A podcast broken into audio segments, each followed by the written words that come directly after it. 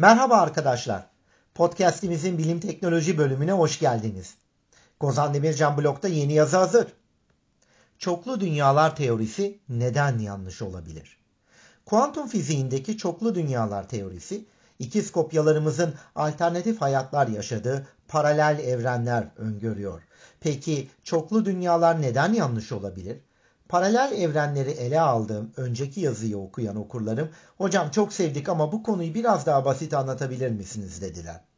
Aynı konuyu iki kez yazamam. Ancak geçen sefer paralel evrenler neden var olabilir diye sorduk. Bu yazıda ise paralel evrenler teorisinin neden yanlış ve sorunlu olabileceğini göreceğiz. Çoklu dünyalar kuantum fiziğinde çözmek istediği sorunları gerçekten çözüyor mu? Kuantum fiziğindeki detayları önceki yazıda gördüğümüz için yeni bölüm daha basit olacak. Her şey okurlar için. Yeni yazıda önce kuantum mekaniğine kısaca değinerek neden evrendeki her şeyin bir olasılık dalga fonksiyonu olduğunu açıklayacağım.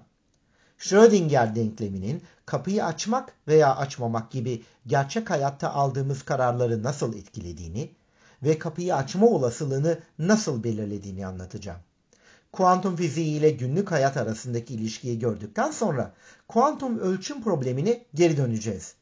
Kuantum dünyasındaki bilimsel gözlem ve ölçümleri nasıl yaptığımızı yorumlayan Kopenhag yorumunu ve ondan türeyen diğer kuantum bakış açılarını özetleyeceğiz. Hemen ardından da kuantum fiziğindeki çoklu dünyalar yorumu ve paralel evrenler teorisinin ölçüm probleminden nasıl türediğine bakacağız. Nitekim bu yazıda bir iddiada bulunarak çoklu dünyalar yorumunu aslında kuantum fiziğindeki hiçbir problemi çözmediğini söyleyeceğim. Unutmayın ki kuantum fiziğindeki her şeyi bilmiyoruz.